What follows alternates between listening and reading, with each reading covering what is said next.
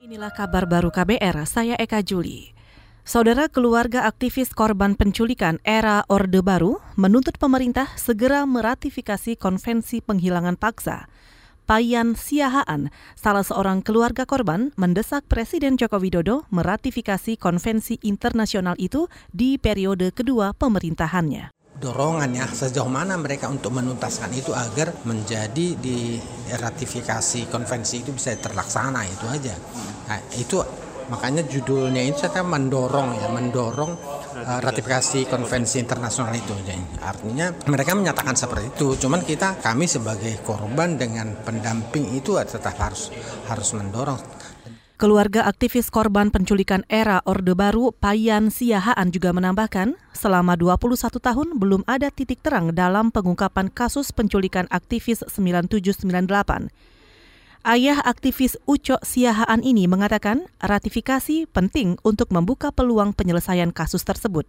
Ia mengingatkan ratifikasi konvensi juga direkomendasikan DPR sejak 2009. Saudara DPR mem meminta pemerintah menunda rencana pencabutan subsidi listrik golongan 900 volt ampere rumah tangga mampu tahun depan. Sebab data pelanggan berdasarkan golongan tarif masih perlu perbaikan. Anggota Komisi Energi DPR Andi Yuliani Paris mendorong pemerintah lebih dulu membenahi data itu sebelum menaikkan tarif listrik. Sekarang ini kan pemerintah berusaha meningkatkan elektrifikasi. Yang dulu dihitungnya berdasarkan desa, kami ingin pemerintah menghitung elektrifikasi berdasarkan rumah tangga. Jadi pemerintah harus punya data real berapa sih rumah tangga sebenarnya yang tidak punya atau belum berlistrik, ya kan? Nah, dari situ kita bisa tahu berapa sih sebenarnya kebutuhan subsidi. Anggota Komisi Energi DPR Andi Yuliani Paris juga menambahkan pencabutan subsidi listrik bisa mengurangi beban APBN jika pelaksanaannya tepat sasaran. Itu sebab perbaikan data pelanggan listrik menjadi syarat utama agar rencana itu disetujui DPR. Kita ke informasi lain. Balai Besar Karantina Pertanian Surabaya memusnahkan 200-an kemasan benih impor ilegal.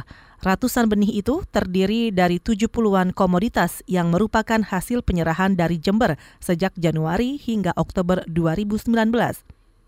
Kepala Balai Karantina Musafak Fauzi mengatakan benih-benih itu dikirim dari 10 negara, seperti Malaysia, Singapura, China, hingga Amerika Serikat. Ini ada 71 komoditas dari 10 negara dan kebanyakan itu uh, benih uh, tanaman hias, ada benih-benih lain, benih jeruk dan juga ada beberapa komoditas lain.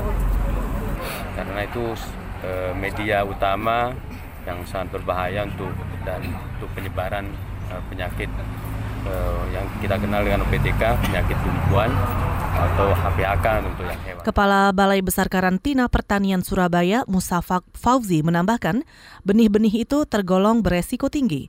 Ia memastikan bakal melakukan pengawasan ketat terhadap lalu lintas benih impor.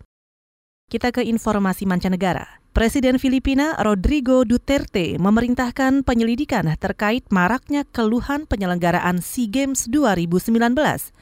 Dikutip dari Antara, Duterte kesal mendengar beragam keluhan para atlet asing lantaran tidak dijamu dengan pantas, serta mengalami kesulitan akomodasi dan transportasi begitu tiba di Filipina. Menurut juru bicara kepresidenan Salvador Panelo, Duterte gerah dengan tudingan adanya korupsi dalam penyelenggaraan SEA Games dan meminta hal itu diungkap. Sejumlah media lokal juga membeberkan berbagai kekacauan yang terjadi, seperti makanan tidak layak, tidak tersedianya makanan halal untuk atlet muslim, beberapa arena belum rampung, pusat media dan fasilitas pemain yang tidak memadai. Saudara demikian kabar baru, saya Eka Juli.